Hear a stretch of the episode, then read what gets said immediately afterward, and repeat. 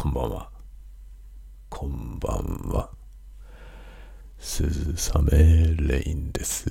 こんばんは。深夜の小声雑談コーナー、タワゴトークでございます。いやいやいやいやいやいや、真夜中、今ですね、何日 ?1 月の15日曜日の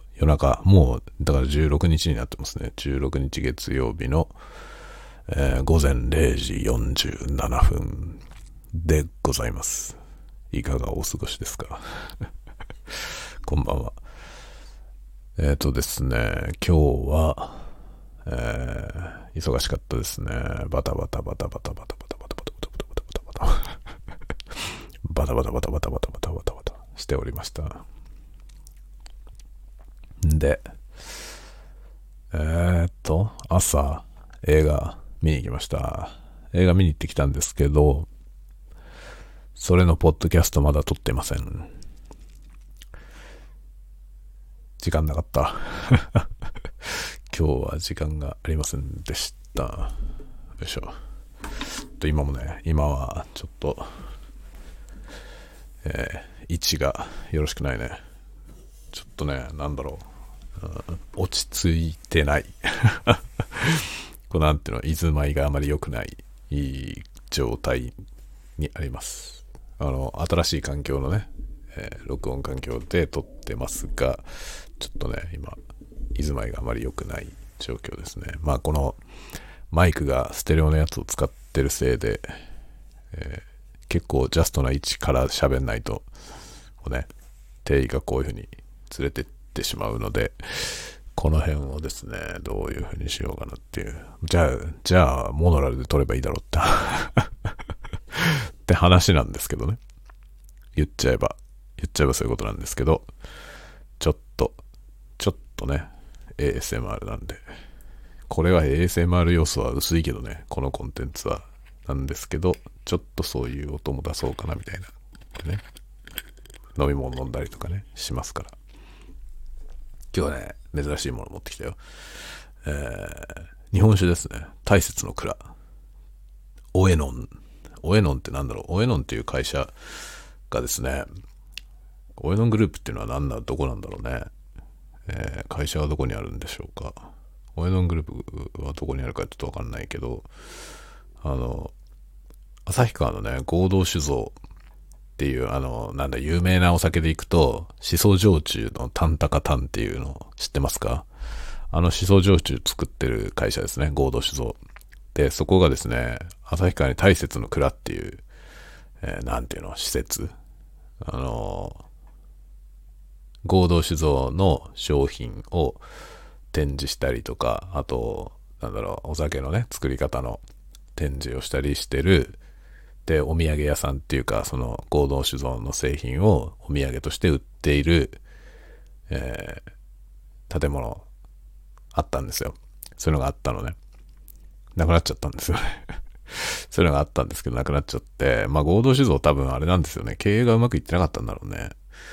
で、ある時からですね、このオエノンっていうグループ、オエノングループっていうところに、えー傘下に入ったみたいなんですよね。詳しいことはちょっとよくわかんないんだけど。で、一応今、あの合同酒造の工場は一応まだね、あの旭川にあるんですけど、大雪の蔵がなくなっちゃったから、あの、普通のスーパーで買うしかなくなったんですよね。で、これはね、まあ一応普通のスーパーに売ってた大雪の蔵の、えーお日本酒ですね。純米、純米。これなんて読むの？わかんない。生貯蔵酒って書いてるかな？大雪の蔵。さらさらと心霊と書いてありますね。よくわかんないわ。まあ僕はね、もともと全然日本酒は詳しくないんでよくわかりません。で、今それをね、おちょこがないからさ。日本酒あるんだけど、おちょこないから、あの、ウイスキーのショットグラス。これはね、バレン、バレンタイン、バランタイン、バランタインのウイスキーの、についてたやつだね。多分、ショットグラス。あの、すごいちっちゃいね。あのカクテル、ウイスキーのカクテル作るときに、この、なんていうの、ウイスキーの量を測るやつですね。ちっちゃい、すごいちっちゃい。そのグラス、おちょこの代わりに使って日本酒を飲もうと思います。めちゃくちゃですよ。やってることはデタラメですけどね。ちっちゃいやつに注ぎました。いいんじゃないでしょうか、これ。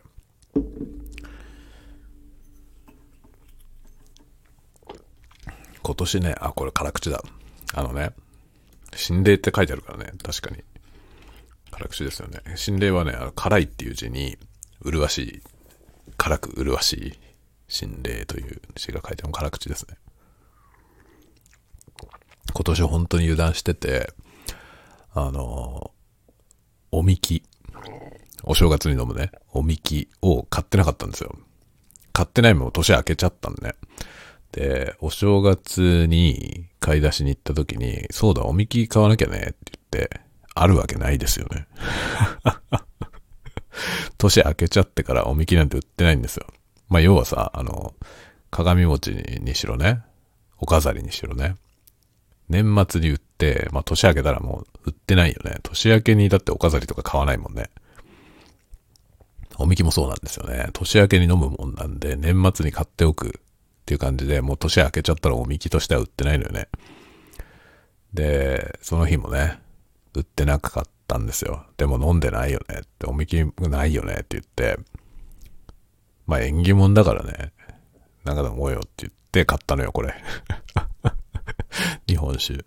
まあ、日本酒なら何でもいいんでしょみたいな、嘘みたいな買い方をしたんで、本当は何でもよくはないですよね。おみきってなんかあれだよね。きっと、あの、神主さんがね、えー、なんかお祓いっていう、お祓いじゃないね。なんだろう。あの、なんていうの？そういうの。僕は本当宗教に疎いからわかんないけど、あの、人力というかさ、神様の力をね、こう、込めたお酒でしょ？おみきって。なんかしてるよね、きっとね。神主さんが来てなんかするみたいなのをやって、作ったお酒だと思うんですよね、おみきってね。なんかそういう叱るべき何かが、こう、神聖な何かが込められているお酒だと思うんですけど、これは普通のラインのやつだからね、普通に売ってるラインのやつで、買って、まあ日本酒だからいいだろみたいな ねえ、詳しい人が聞いたらふざけんなって言いそうなことですけどね。えー、別にふざけてるつもりはないんですけどね。でね、そう、それで、おみきがないからさ、この適当な日本酒を適当に買ったんですよ。おみき代わりに。それで、まあ家族にも飲ましてね。で、まあ僕以外はね、日本酒飲まないからさ、うちは。だから本当にみんな縁起物だからっつって一舐めぐらい飲むだけで、で、この瓶の残ってるやつは全部僕が飲むんだけどね。なんで適当にその辺にあったやつを買ったんですよ。で、まあ、おみき代わりだからちっちゃいのでいいっつって、これは 300ml のやつなんですけど、普通の売ってるおみきよりはでかいけど、まあ、そこのスーパーに売ってた一番小さいサイズを買ったんですよ。で、僕はね、飲むんだったら自分がこう、普通にお酒として飲むんだったら日本酒甘口の方が好きなんですよ。で、これじゃなくて、あの、男山のね、男山っていうのも旭川の地酒なんですけど、男山のね、監修っていうね、寒い酒って書くお酒があるのよ。それはね、700ml の瓶で売ってるんですよね。それがね、超うまいんですよね、監修。それが欲しかったんだけどさ、そっちの方がいいんじゃないとかって言ったんだけど、でもそれでかすぎるでしょって言われて。まあ、おみきとして買うにはでかいよね、とは思ったけどね。でも僕がね、残りを全部飲むじゃん、どうせ。ってなったらさ、どうせ皆さんはね、家族は一舐めしか飲まないでしょっていうさ。残りを全部僕が飲むんだから、僕が好きなやつじゃダメかなっていう感じだったんですけどね。なんか一応、今回は大切のくらりになりましたね。うん。まあでもこれも、すっきりしてる、とっても。で、まあでもね、今監修のこと喋ったから監修が欲しくなりましたね。また飲みたくなったんで、また買ってくるわ。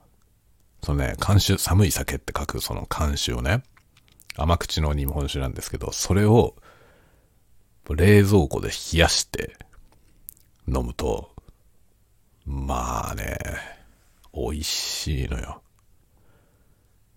別に高いお酒じゃないんですよ。その、高級な日本酒じゃない。もう僕はね、その日本酒の味とかよくわかんないから、甘口か辛口かぐらいはわかりますけどね。あの、それこそなんだろう。格付けじゃないけどさ、どっちの方がいい酒なのかとかさっぱりわかんない。全くわかんないけど、美味しい。まあ、自分の好みとして美味しいんですよ。でね、安いのよ。そんなに高い酒じゃないんですよ、監修っていうの。男山の監修。男山の監修ってあれどこにでも売ってんのかな？でもあの、蔵元限定ではないのは間違いないですね。蔵元じゃない全然スーパーで普通に売ってるから。でも、あれ、北海道以外だとどうなんだろう。入手困難なのかなもしかしたら。ねえ。まあ僕はね、あの、奥さんの実家が旭川なのと、自分も旭川に3年くらい住んでたので、結構旭川っていう土地に愛着があって、割とね、旭川の地酒を飲んでることが多いですね。札幌にも地酒あるんだけどね。北の誉れとか確か札幌だったと思うんですけど、違ったかな。忘れちゃいました。でもなんか、札幌でもね、地酒の酒どころになんか行って、えー、お酒を買ったことがありますね。うん、美味しい。今度ね、男山の、あれを買ってこようかな。旭川はね、男山の、男山はね、ちゃんとあの、酒蔵それ自体が結構大規模にやってて、見学コースがあったりとか、あの、そこに行くとね、あの、蔵元限定のお酒とか売ってたりして、で、庭がね、日本庭園みたいな、なってて、鯉が、錦鯉が泳いでるみたいなさ、そういう池があったりするんですよ。その庭のところにね。で、庭で湧き水湧いてて、そのお水をね、飲み水として、こう、ポリタン持ってきてね、持って帰るみたいなことしてる人もいるんですよね。で、そういう、なんか水がいいっていうさ、そういう場所なんですよ。もちろん日本酒作るところだから、水がいいのは結構ね、重要でしょ。で、まあ、旭川っていうところはね、水はいい、いいんですよ、とても。で、旭川のすぐ隣のあの東川って町がありますけど、上川郡の東川町っていうね、町があるんですけど、まあ、僕はその東川町が大好きで、あの、東川町を舞台にしたね、雪町フォトグラフっていう小説書きましたけど、すごい好きなところがあるんですよね。そこの町はね、何しろ上水道がないんですよ。上水道がないってわかりますか？つまり、水道がね、一般家庭の普通にそこら辺にある普通の家ですよ。普通の家の水道が全部井戸水なの。すごいでしょ上水道から来てる水道がないんですよ。街全体に水道が通ってないの。水道がない、国道がない、えー、鉄道がないっていうね、この三つの道がないっていう、そういう街なんですよね。で、それを誇りにしてるっていう、そういう街で。だからね、水がもうめちゃくちゃいいんですよね。で、まあ、大雪山の雪解け水なんですよ。だから、湧き水の質が非常にいいというね。まあ、その東川と旭川っていうのはもう本当に密接してるから、すぐ隣の町で。本当に旭川に僕住んでたけど、本当に車10分ぐらいで、10分じゃいかないか。20分ぐらいかな。まあ車で20分ぐらい行くともうすぐ行けるところなんですよね。よくなんかそこにご飯食べに行ったりとかしてました。コーヒー飲みに行ったりとかね、してましたね。もうコーヒーとかだってね、そりゃあまあ、うまいですよ。水が違うから。もう水が何しろね。だって普通に水道ひねったら、そのもう上質な、買ってくるような水菜が出るわけですよね。その大切のね、大切の雪解け水が水道から出るの。正直すごいですよ。まあ、つまりはね、水道からそれが出るっていうか、それしかないから水が。結局トイレ流すのもその水で流してるからね。それしか水がないから。すごいでしょ？そういう街ですから。そりゃコーヒーなんてね、うまいに決まってますよ。水が全然違うもん。だからコーヒーは違うし、まあそもそも米とかだってその水で研いで、その水で炊くんだから、うまいですよね。それ、寿司屋とかもあるけどね。なんだってうまいですよ。水はもう全てを司っていますからね。まあそんなような町なんで、そこの隣町ですから、旭川。旭川も水はいいですよね。まあ大雪のお膝元ですからね、大雪山のね。だからいい、いい水が入るってことで、えー、それはまあ日本酒はいいですよ。うまいですよ。もう男山有名だよね。男山と、えー、あと国士無双。国士無双も有名ですよね。で、えー、この、えー、合同酒造。合同酒造はタンタカタンが有名ですね。っていう、そういう地酒がね、まあ全国的に有名なお酒の酒どころですね。それは旭川。というね、今日はその旭川から大切の蔵。これはね、旭川のスーパーで買ったやつです。旭川のスーパーで買ってきて、今、僕はまあ札幌の自宅でこれ飲んでますけど、まあ札幌でもね、一応北海道の地酒は割とスーパーで売ってますね。でも全部手に入るわけじゃないから、やっぱりね、えー、旭川行った時に酒蔵に行って買ってきたりっていうことが多いですね。あとね、僕がよく飲んでるお酒では、あの、池田町十勝の帯広ですね。帯広の十勝池田町っていうところがあるんですけど、まあ、ワインで有名なとこなんですよ。ワイン、ワイナリー。北海道の、えー、ワイン、地元のワイン、ワイナリーっていうので、すごく有名ですね。池田町のワインって言ったら有名なんですけどね。そこのブランデーを飲んでますね。まあ僕はね、ワインはわかんないんだよ。わかんないっていうか、飲めないんですよね。飲めないことはないけど、あの、好んでは飲みません。ワイン飲むとね、悪酔いするんですよ。で、ワインはね、美味しいと思わないですね。あの、いろんなワイン飲んだけど、あの、どれも美味しいとは思ったことないですね。そもそも多分ワインっていうお酒が好きじゃないと思う。で、なんか気持ち悪くなっちゃうしね、飲むとね。で、割と僕は、あの、ワインは飲まないんだけど、でも、ブランデーは好きなのよ。ブランデーっていうのはワインを蒸留したお酒なんだから、そのね、言っちゃえばそのワインを濃縮したようなもんでしょワインを蒸留したお酒なんですよ。だけどワインとブランデーって全く違うものだと思うんですよね。その飲んだ時の感覚として。もちろんね、全く違うものじゃなくて、むしろほとんど同じものなんですけどね。その、果実酒、果実酒ですからね。果実酒であるワインを蒸留したお酒なんで、全然、なんだろうね。感覚としては全く違うもののような気がするけど、だけど、ね、親戚どころかほとんど兄弟ですよね。ものすごく近い存在だと思うんですよ、実際は。だけど僕の中では全然違うもので、僕はワインはあまり飲めないし、あまり飲めない上にあまり美味しいと思わないんですけど、ブランデーは大好き。ブランデーは本当に好きですね。で、その池田町のブランデーをよく飲んでますね。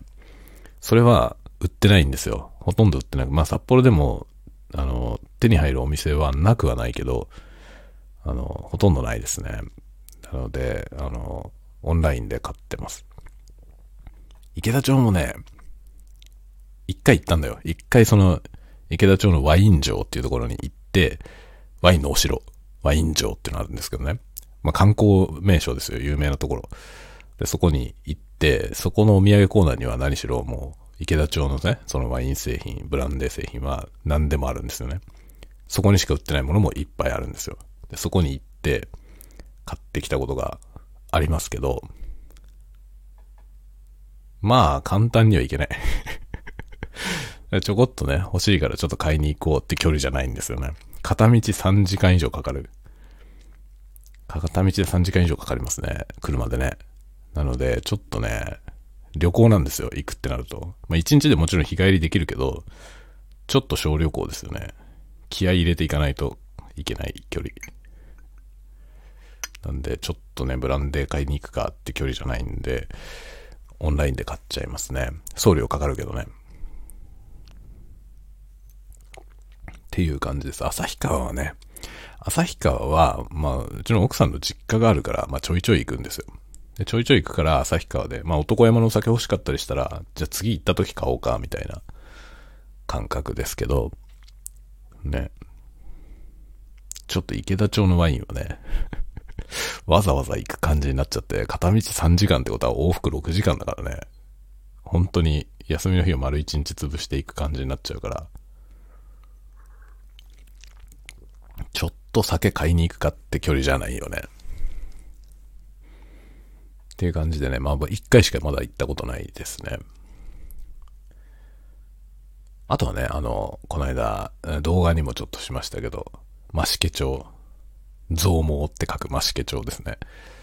増毛町の国まれっていうね、日本酒の酒蔵に行きましたね。そこはもう完全に旅行。ただ、多分ね、旭川から行けば、日帰りで行けちゃうぐらい。だから旭川に滞在してれば、ちょろっと行って帰ってくるみたいな感覚の距離で行けはしますね、一応ね。でもまあちょっと遠いけどね。どうだろう？旭川から増毛町ってどれぐらいだろう ?2 時間くらいかな。札幌から行くともうちょっとかかると思いますけどね。まあ、北海道何しろね、でかすぎるんですよ 北海道でかすぎてさ、北海道に住んでるけど、だからじゃあ道内ね、気軽にちょこちょこ行けるのかっていうと全然そんなことなくて、意外と遠いのが函館。札幌に住んでるとね、函館っていうのはすぐ行って帰ってこれる距離かなって思われるんですけどね。っていうか思ってたよ、僕も。僕も関東の出身なんで、関東から来た時はね、北海道、まあ、特に札幌と函館っていうのは、その北海道地図で見てもさ、そんなに遠い印象がないわけですよ。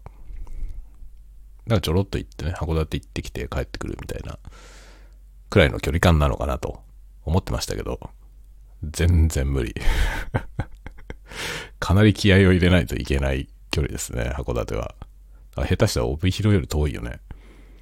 札幌から行くとね。だからあの、新幹線、北海道新幹線ね。北海道新幹線今函館までしか来てないんですけど、だから新幹線乗りたいって思ったら、まず函館新北斗っていうね、そのあの北海道新幹線の駅に行く必要があるんですよ。で、北海道新幹線やっぱりね、北海道新幹線だからさ、で、子供がね、新幹線とかやっぱ子供って好きでしょ？だから子供に新幹線乗せたいなと思って、せっかくだからね。で、北海道新幹線に乗りに行こうって言って、で、乗って青森にね、青森に旅行したんですよ。そしたらね、まずその新幹線の駅に行くまでに3時間半くらいかかるの。特急で。特急に乗って3時間半くらいかかって、やっと着くんですよ。新幹線の駅に。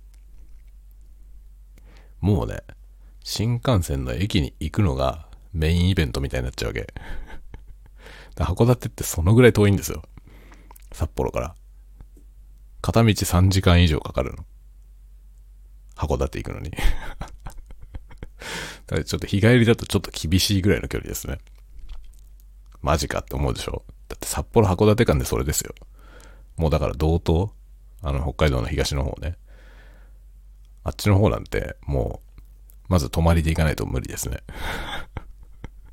同じ北海道なのに、ちょっと行くかっていう距離じゃないわけよ、全く。もう旅行ですね。だからなんだろうね、あの、あっちの方、オホーツクの方とかさ、とか、あと、釧路とかね、根室とかあっちの方ですね。そういう方にね、行きたいなって思ったら、もうね、泊まりがけ。ちょっと日帰りできないですね。あの辺になるとね。行きたいところいっぱいあるんですけどね。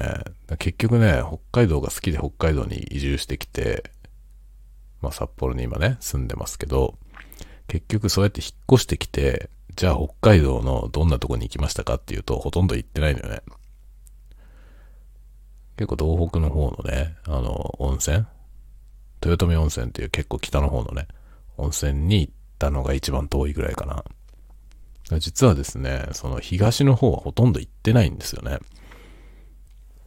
今度行きたいなと思ってて、で、そういうなんかドライブをね、道内をドライブするっていうのをやりたいなと、常々思ってはいるんだけど、なかなかね。まあ子供もいるからね、結局その、どっか泊まりがけで行くってなったら、その宿泊とか全部さ、その子供も含めて、ね、家族全員泊まるじゃない？その分費用がかかるわけですよね。一人とか、奥さんと二人だけとかで移動してた時は、ね、二人分ぐらいだったらさ、旅行でそんなにお金かかんないけど、まあ、子供も二人いるからね、それ4人で行くってなると4人分お金かかるでしょ？ってなると、もう何でも予算がでかいわけですよね。で、まあ、車で移動すればね、その移動はさ、その料金はね、まあ、1人でも4人でもあんまり変わんないですよね。ガソリン代は微妙に多分、4人乗ってると1人で乗ってるよりは燃費悪いと思いますけど、そんなに大きくは違わないよね。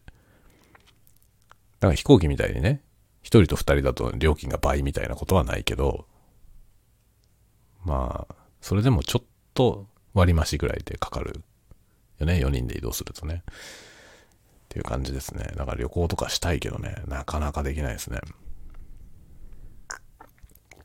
あと子供たちがいるとさ、その子供と一緒に旅行するってなると、結局のところその学校が休みの時じゃないといけないじゃないそうするとトップシーズンなんですよね。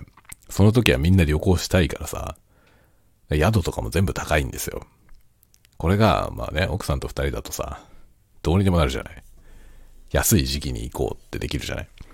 それがね、子供と一緒ってなると、子供が休みの時ってなるから、安い時に移動できないんですよね。結局全部高い時になっちゃうの。それが難儀だなと、常々思いますね。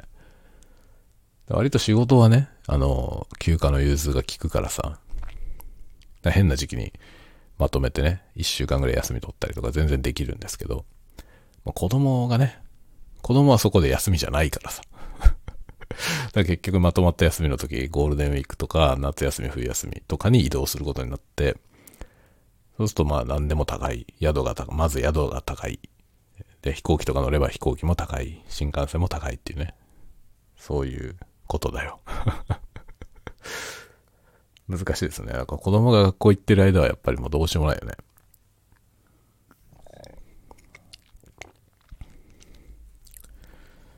まあ、学校休まして行くっていう方法もさ、まあ、なくはないけど、あんまりやりたくないよね。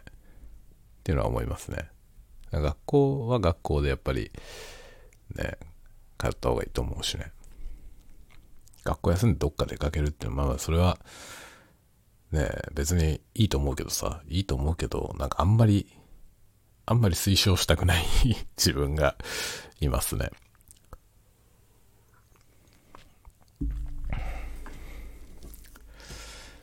さて、あ、そうそう、今日はね、結局、なんで、なんでこんな話になったんだろうね。旅行の話になってたけど、お酒から旅行の話になりましたね。理想的な雑談ですね。ね何言ってんだろうってぐらい心地よくなってきましたけど、このね、日本酒も気持ちいいよね。僕日本酒はすごい、あれですね、多分体に合ってんだな。日本酒は気持ちよく酔っ払いますね。日本酒とかウイスキーはほんと気持ちよく酔っ払います。これさ、でも日本酒ってアルコール分いくつ、いくらなんだろう？ちょっと待って、書いてるこれ。ああ、13度以上14度未満って書いてあるアルコール分。で、13%ぐらいですよね。だから13%っていうと、ブランデーとか40%だから、半分以下でしょ？半分以下なんだけど、なんかどうだろう。ブランデーと同じぐらいの勢いで酔っ払ってる気がする。で、日本酒もね、悪酔いしないんですよね、僕は。なんか日本酒悪酔いするって言ってる人もいっぱいいるんだけど、僕はね、ワインの方が悪酔いするんだね。だから体質にある、あるよね、多分、この、向き不向きっていうかさ。僕は日本酒は全く気持ち悪くならないですね。いくらでも飲めちゃうね。だけどめっちゃき、もう機嫌良くなってきて。酔っ払ってきて、もうね、今ね、椅子に座ってこれ飲んでるんですけど、危ないよ。椅子から降りたらね、ちゃんと立てるかわかんないわ。もうだいぶね、足の感覚がないですね。今パカパカ飲みながら喋ってるからね。で、どんどん手酌でついでるからさ。やばいね。だいぶご機嫌ですよ。いいことですね。ご機嫌ってことはいいことですよね。あのね、あの、今日はね、何をしてたかっていうと、本当はね、あの、映画見てきたんで、その映画の話をね、ポッドキャスト撮ろうかなと思ってたんですけど、あの、今ね、ツイッターで、あの、板野鴨さんっていう人、板野鴨さんってあれ面白いペンネームだよね。板野鴨ってことでしょ そんな人いたのかもってことだと思うんだけど、板野鴨さんっていう人がね、あの、匿名コンテスト、あのね、格読むっていう小説のサイトで匿名コンテストを主催してる人なんですよ。有名な人なんですよ。で、匿名コンテストっていうのは、あの、作品を書いて、全部、そのね、板野さんに全部送って、彼が自分のアカウントで公開するんですよね。誰の作品かわかんないようにして公開するんですよ。っていうイベントをやってる人で、まあ要するにその、なんだろう、ネームバリューというかさ、作家の名前で、その先入観っていうのはどうしてもできちゃうじゃない？好きな作家の作品だと、なんか盲目的にいいと思っちゃうというか、そういうのあるし、で、あんまり好きじゃないなって一回思った作家の人の作品だと、もしかしたら作品だけ見たら好きかもしれなくても、なんかその色眼鏡で見ちゃうみたいなことってあるじゃない？で、それをなんかいっぱい一回取っ払ってね、純粋に作品だけを見るっていうことをやったらどうだろうっていうので、匿名婚っていうのをやってるんですよね。で、その匿名婚は結構面白くてさ、で、それで僕もその人を知ったんですけど、で、その人がね、今回は、格読むじゃなくてツイッターでやろうって言って、500文字以内の作品で、匿名のやつをやりましょうっていうのを始めたのよ。で、結構ストイックな方で、あの、イベントね、まあツイート、ツイートを僕はずっと追ってるんですけど、なんかイベントやるからには、やっぱ回を重ねるごとに、こう、集客を増やしていかないとね、やる意味がないみたいなことをおっしゃっていて、だからなんか固定化して膠着していくっていうことを望んでない。やっぱり発展していくことをとても大事にしている方で、で、割とそれはね、僕も共感するんですよ。まあ、そこまでストイックにね、僕自身はそこまでストイックにやってないけどね、あの、まあ、成長していかねばならんっていう、その、意識がすごく高いと思うんですね。で、今回もね、その、やっぱりこれ、こういうことをやるのは自分はやりたいけれども、その成長していかないと意味がなくて、新しい人が参入してこないとやっぱり意味はないんだということをおっしゃっていたので、それはなんかちょっと、じゃあ面白いから一枚噛んでみようかなということで、あの、僕はですね、いろんな人に、こうね、声をかけたんですよ。それ一緒にやりませんかみたいな感じでね。で、まあ、興味を持ちそうな人はいっぱいいて、でも、カクヨムをやってる人はほとんどいなくて、まあ、僕の周りの人たちはみんなノート、ノート .com のね、あっちにいるので、そこで小説書いてる人とかはいっぱい知り合いがいるんですよ。だけど、その人たちと格読むとか、その板野鴨さんの接点がなさそうだったから、から僕がそこに一枚噛んだら、今までその板野鴨さんのところに全然参加してなかった人たちね、全く交流もなかったし、知らないっていう人たちを一気にたくさん連れてこれんじゃないかなと思って、それで、ちょっと一枚噛んで、広めようと思ったんだよね。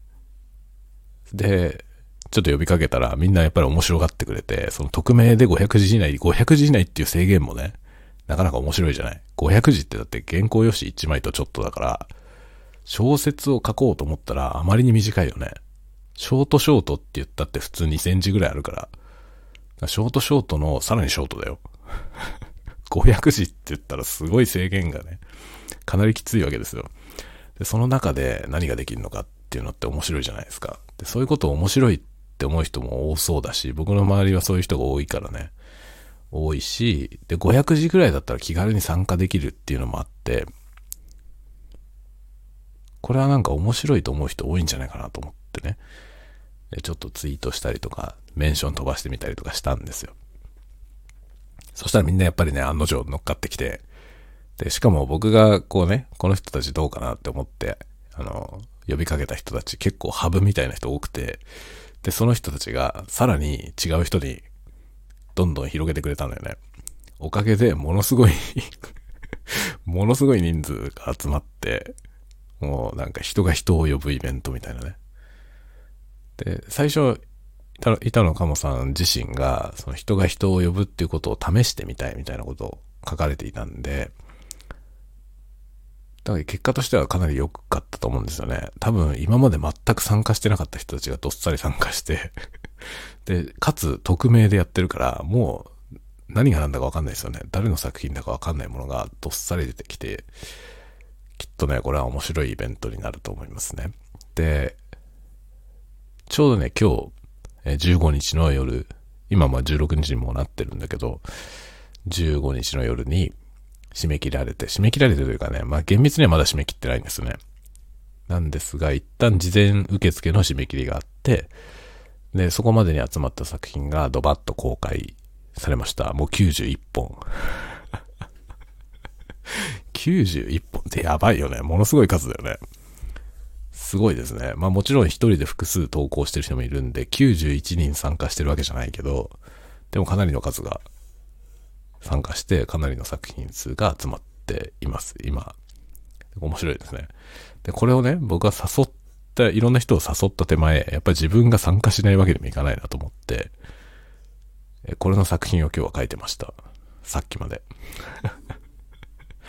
で、それ書いてたら、まあ、ポッドキャスト撮れなくて、撮れなくてというか、撮んないままもう12時半ぐらいになってたんで、もういいやと思って、明日にしようと思って、今日はこれを喋っています。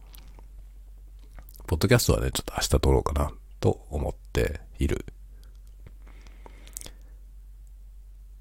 でね、ポッドキャストも、なんていうのかな、あのね、やってみたいことがいろいろ出てきたのよね。やってみたいことっていうのは、あのね、もっと軽いノリにしたいなと思っている。もう軽いノリだったらこれね、これの上なく軽いこのタワゴトークがあるからいいじゃねっていう気はするんですけど、ポッドキャストのあの映画の話してるやつももっと軽くてもいいかなってちょっと思ってて、まあ次、次回のやつをね、少し違う撮り方をしてみようかなと今考えています。いろいろね、面白いんだよ。今年は今まだ年明けて1月ですけど、なんか面白いことがいっぱいあってね、結構ね、楽しんでやっていますね。なんか新しいことにね、また、新しいことにというか、去年やってたようなこと、去年かなり新しいこといっぱい始めたんで、それを今年はね、より発展させていくフェーズかなと、自分では一応思っているんですよね。で、その意味ではなんか、なかなか楽しくってます。まあ、匿名婚はちょっと面白くて今、500字の作品でね、え1本、今のところ1本だけ僕は参加しています。今回はね、その人を誘うとね、それによって一人誘うごとに倍々で自分のその作品投稿する本数がね、増えていく。投稿できる本数が増えていくっていう。そういう、だから複数投稿したい人は人を呼んできてねっていう風になってるんですよ。で、それがね、倍々になっていくのよね。2倍2倍になっていくの。だから1人呼んだら2人、2, 2本、2作分かけて、2人呼んだら4本かけるんですよ。っていう風になってるね。まあ、人が人を呼ぶからさ、そういう発想になってるんですよね。だからその呼んだ人がみんな誰か呼んでくるみたいなイメージになっていて、で、呼んだ人数かける2乗。呼んだ人数の2乗分もらえるようになっているんですよね、権限が。で、僕はすでにですね、なんか128本投稿する権利があるらしいですよ。128本権利あってもさ、書けねえよ、そんなにって感じですよね。っていうか、1本書くのでもやっとだった。っていう感じなんで、僕はね、まだいっぱい枠、枠だけはたくさん持ってるので、あの、またなんか思いついたらね。ちょうどね、あと1週間、来週の金曜日まで、あの、投稿期間になってるのかな？って感じだったと思います。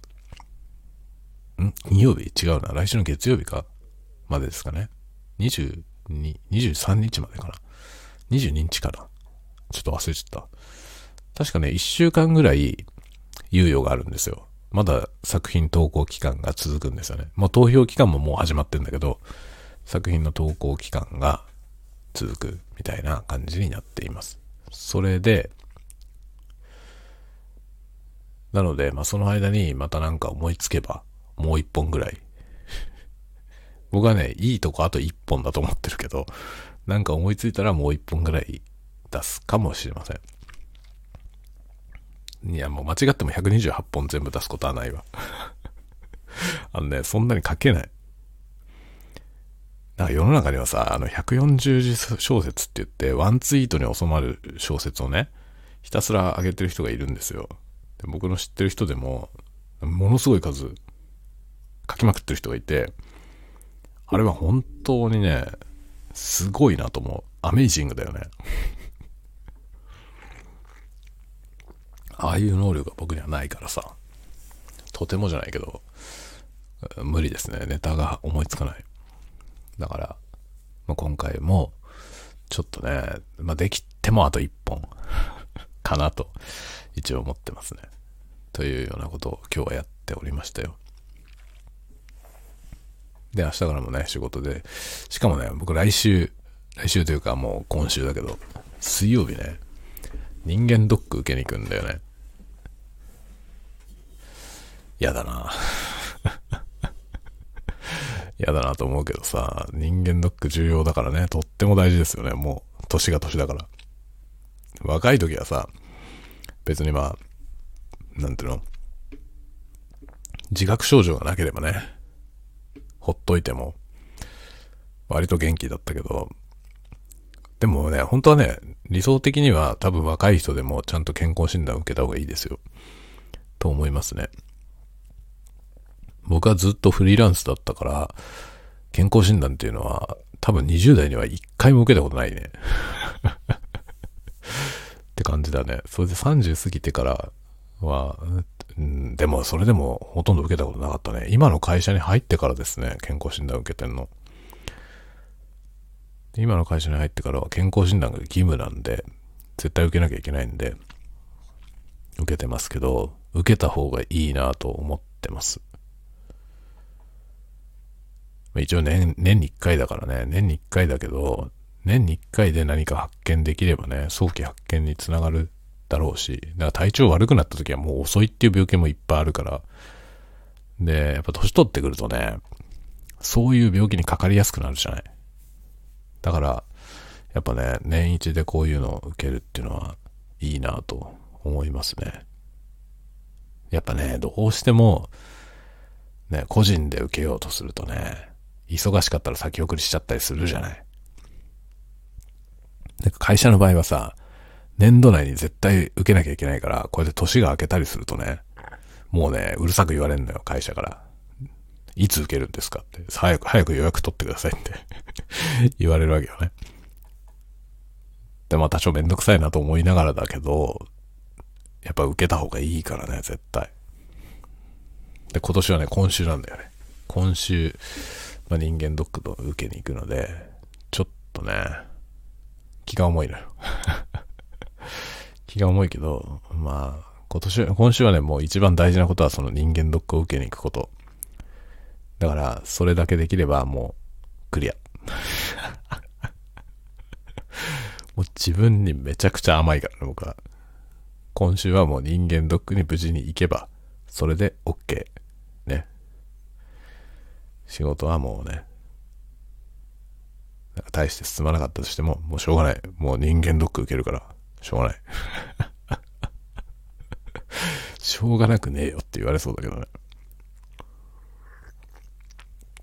でも僕の中ではもうしょうがないことにしたの。人間ドック受けに行くんだから、他のことはもうね、しょうがないよ。ってことにしました。で、えー、っとね、今週はまあ、それ水曜日にね、受けに行くじゃん。だから火曜日の夜が、まあ、食事の制限がありますね。何時までに食べ終わってくださいみたいな。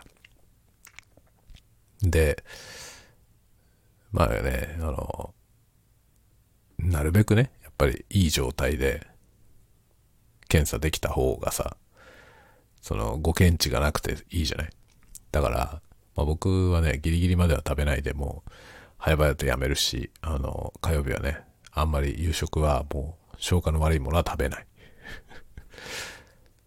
なんか、消化のいいものを食べて、次の日は万全の状態で、検査できるようにしておこうと思ってます。あのね、健康診断はね、まあ僕は人間ドック受けるけど、健康診断ね、多分、会社勤めしてる人はもう義務だからさ、会社が、会社がさ、その従業員に受けさせなければいけないという義務があるんで、あの、会社にね、僕みたいに多分言われて、受けさせられてると思いますけど、あのね、健康な人、健康な人ね、僕も健康なんだけど、健康な人ね、大いに油断するじゃない。だけど、どんなに健康でも、年取ると悪くなります、数値が。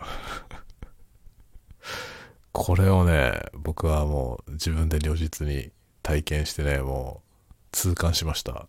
ああ、これが老化するってことなんだって思いました。あのね、まあ、血液検査とか尿検査とかそういうのにいろんな数値があるじゃない。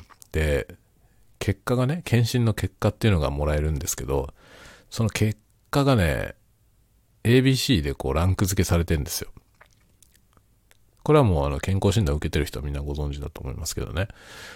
で、その ABC のやつが僕はね、ずっと A ばっかりだったんですよ。だから、多分ね、初めて健康診断を受けた時もう35ぐらいだったと思うんだよね。35歳ぐらいだったと思うんですけど、その時はずっと A なんですよ。血液検査も、あの、尿検査も、あとソナーとかね、レントゲンとか、まあ、ほぼ A。で、視力もね、僕目悪いけど、強制視力はずっと変わってないんで、ずっと A なんですよね。強制視力で1.5ぐらい見えてるから、A。ずっと A なんですよ。何もかも全部 A なんですよ。っていう状態だったんですよ。むちゃくちゃ健康だったのよ。ずっとね。35ぐらいから健康診断受け始めて、40ぐらいまで。全部 A。オール A だったんですよね。ところが、40歳過ぎた途端に、B とか C が増えるんですよね。自分の体感としては何にも変わってないんですよ。自分は30代の時と40代になってからと全然変わんないんですよね。ただね、老眼は結構進んで、目はね、だいぶ見えなくなったなっていう感じはあります。特に近くのものが見えません。僕はものドキンガンだからさ、あの、視力がね、裸眼視力は0.02ぐらいしかないんですよ。なんですけど、まあ強制視力で1.5ぐらい見えてるんだけど、最近近くのものが全然見えないんですよね。老眼で。で、目はだいぶおかしくなってきたなっっていうのは感じてたんですけど、それ以外体の調子は悪くないんですよ、全然。だけど、血液検査とか、尿検査とかに B とか C が混じるようになってきましたね。食生活も何も変えてないし、生活のサイクル、その、寝たりとか、睡眠時間とかね。そういうのも、ほとんど変わってないんですよ、ずっと。なのに、数値が悪くなる。自分の体の感じとしては全く変わってないんですよ。ずっと元気なのよ、僕。なんだけど、そのね、数値はあからさまに悪くなってて、で、検査、検査結果だけ見ると、なんか急に悪くなったような感じがすんのよ。40過ぎた途端に。だけど、健康診断とかね、人間ドックでそのお医者さんと話すやつがあるじゃない？問診。で、その問診の時に、ここが悪いって言われるんだけど、で、どうすればいいかって聞くと、いや、もうこれは、年のもんだから老化現象だから別にあまり気にしなくていいよっていう感じなんですよね。で、その気にしたく、気にしなくていいよぐらいの範囲には収まってると言われるんですよ。なんか食生活とかね、気をつけた方がいいんですかっていうこと聞いたけど、いや、まあ、そんな悪くないからいいんじゃないみたいな現状維持でいいんじゃないみたいな感じで言われるのね。だけど、数値はあからさまに悪くなってます。まあ、そうだよね。体はね、衰えていきますよ。もう、老化現象。多分、本来の生命としての、生物としてのね、生命体としての役割はもう終わってんだよね。多分、ま、僕は今45歳ですけど、45歳ってもう死んでる年なんですよね。生物としては。もう子孫を残して、まあ、今はさ、その、特に社会、社会的に子孫を残す年齢がどんどん上がってるから、うちも子供は遅かったんで、まだ小学生の子供がいますけど、本来多分、人間っていう生き物はさ、16、7ぐらいでもはや子孫は残せるじゃない？体としては。で、そこら辺で子供を産んでると、次の世代が16、7になる頃に32、3なわけですよね。で、そのぐらいでもう役割って終わってんね。だ30代の前半ぐらいで人間って終わってるんですよ。人間の生命体としての役割は。それ以降の人生は全部社会のためにあっって、社会があるから必要な命なわけですよね。で、多分、その、普通に野生動物として人間がもし生きていたとしたら、32、3ぐらいでもう役割は終わるわけよね。子供はちゃんと、子供も次の子供を産む世代になる。そのぐらいのサイクル感だと思うんですよ。だけど人間って社会性の生き物になっちゃったから、32、3ぐらいの人でまだ子供生まれてない人っていっぱいいるのよね、今。うちもそうでしたね。32ぐらいの時に上の子生まれたから。いや、違うね。もっと後だ。もっと後だから、34の時か。34の時に上の子生まれてるんで、32、3ぐらいで終わりじゃないんだよ、全然。今ね。今の人間は。だけど本来多分32、3ぐらいで終わっていい生き物だから、40代っていうのは多分ね、想定外なんだよ。その生命体の設計としては。想定外なんで、40ぐらいになるとあからさまにいろんなことが悪くなってくるのは、そういうことだと思いますね。本来もう死んでいた 本来の人間というその生命体が持っている命のね、終わりが多分40ぐらいなんですよ。40過ぎぐらい。だけど今は、その、人類はさ、その、いろんな科学を手に入れたり、まあ、医学、医療を手に入れたり、社会性をね、手に入れたりしたことによって、もっと長く生きられるじゃない。40代で死んだら相当若いですよね。だけど、多分、人っていう生き物の設計としては、40ぐらいで終わっていいようにできてる。本来は。できてると思いますね。社会がなければね。だけど、社会があるから、まあ16、7で子供産んで、次の世代が16、7になったら自分死んでもいいみたいな、そういう生き物ではもはやないじゃない。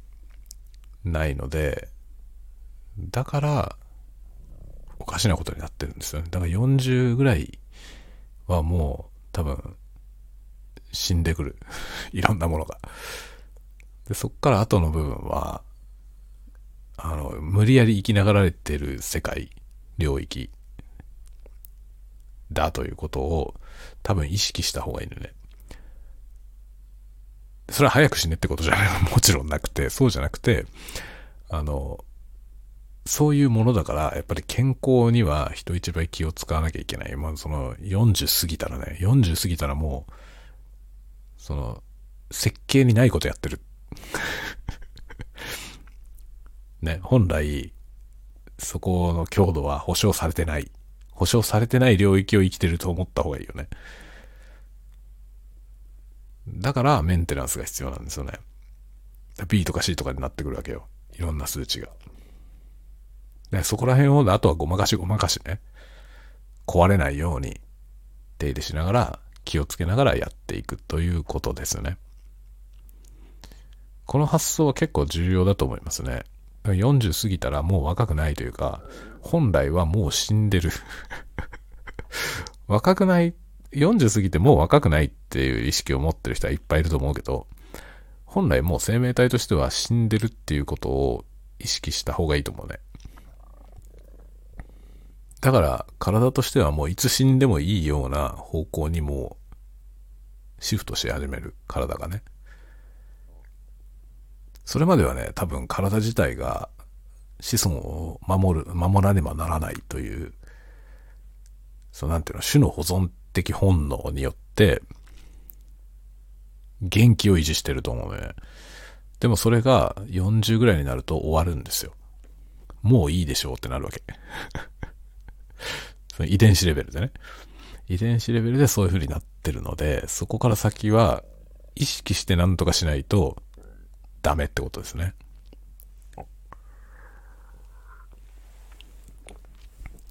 そんなことを言いながらめちゃめちゃ酒飲んでんだけどね。ずっと日本酒を飲みながらずっと喋ってました、今日は。結構飲んじゃったな、俺。だいぶ減ったよ。というわけで、まあ、56分喋ってきましたんで、そろそろ寝ようかなと思います。いやー、今週はだからね、えー、そんなわけで、いろいろまた明日からね、明日の朝から、朝の挨拶雑談とか、昼の、昼休み雑談とかやっていきますけど、人間ドック週間ですから、今週は。